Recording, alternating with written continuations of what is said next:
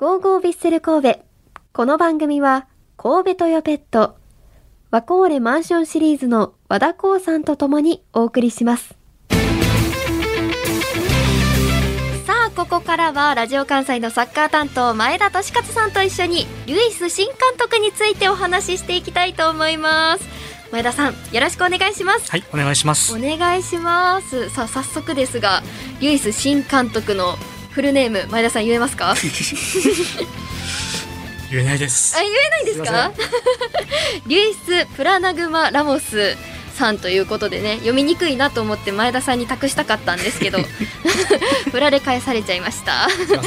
えー、リュイス新監督についてまず私から、えーちょっと情報を改めてご紹介しますはい、ね、お願いします。えーリュイス新監督はスペイン・バルセロナ出身で現在41歳です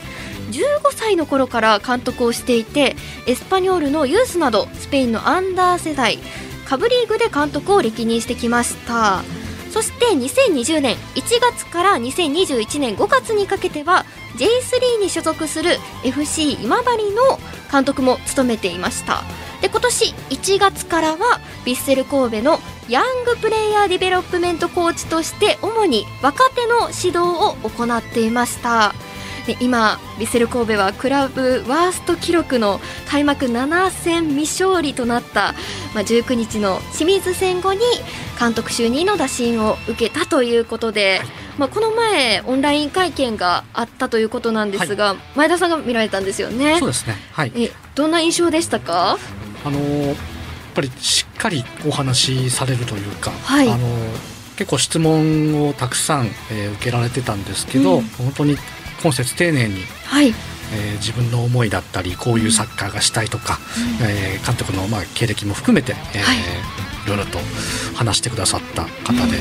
なんかやっぱり指導者っぽい人だなという感じがしましたね。はい。はい、私もちょっとコメント見させていただいてすごい情熱のある方だなと思って、ちょっとこちらもご紹介しますね、えーこの素晴らしいクラブを率いることができ本当に光栄な思いですトップクラスのチームがすでに出来上がっているこの環境で一流の選手スタッフに囲まれて仕事ができることにワクワクしています。みんなが一つになって努力することができれば必ずファンの皆さんに誇ってもらえるようなチームになれることを確信していますと。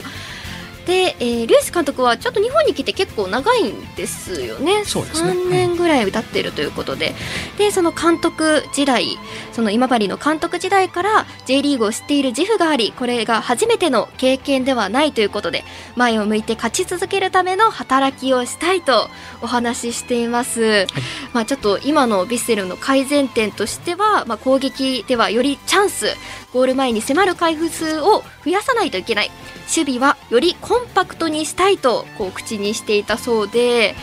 まあ、ちょっとここであのメールですね本日。リュイス新監督に期待することはでいただいてますので一つご紹介します、はい。えーラジオネームサイレントリスナー代表さんからです。期待することは守備です。なんかセットプレーもカウンターの対応も不安定な感じが続いていますのでまず守備から立て直してほしい。失点しなければ負けないという考えでといただいてます。まあ同じくリュイス監督もね守備はよりコンパクトにしたいとお話ししていましたが前田さんがリュイス新監督に求めるものはどこでしょうか？まあ、私がというのがすごいおこがましいところではあるんですけど はいまあ、サポーターの皆さんが考えているところも